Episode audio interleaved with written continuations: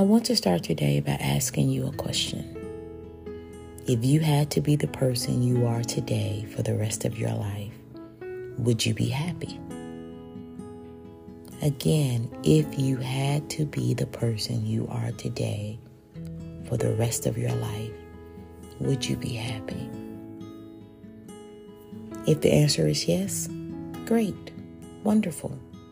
Keep growing, keep pressing forward, keep living in wholeness and fulfillment. But if the answer is no, the power to change is in you. I know many of us do not like to hear the word change, but change is inevitable. We see it constantly in everything. We see it in our physical bodies, in the seasons. You look around, you see it everywhere in society. Change is everywhere. But those are changes that, for the most part, are out of our control.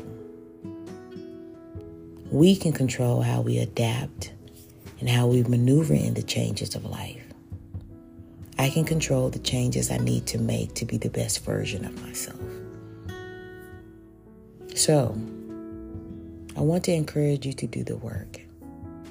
Do the work with God to be who He has desired and created you to be.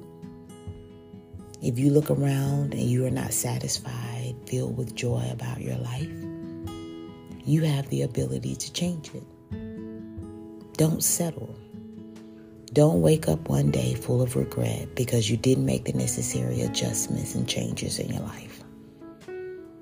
God wants us to live in wholeness and in joy. Start inwardly and allow who you desire to be begin to shine in your life. If where you are right now is not where you want to be for the rest of your life, again, you have the power to change it. No one else can change your life but you. A.R. Bernard stated that all change begins with a decision. Once the decision is made, Discipline becomes the bridge between desire and accomplishment. Listen to that again. All change begins with a decision.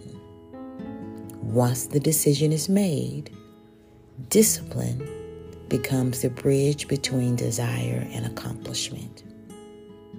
And I totally agree with him. Once you are bold enough to make the decision to change, be disciplined enough to see it come to pass, to see it through.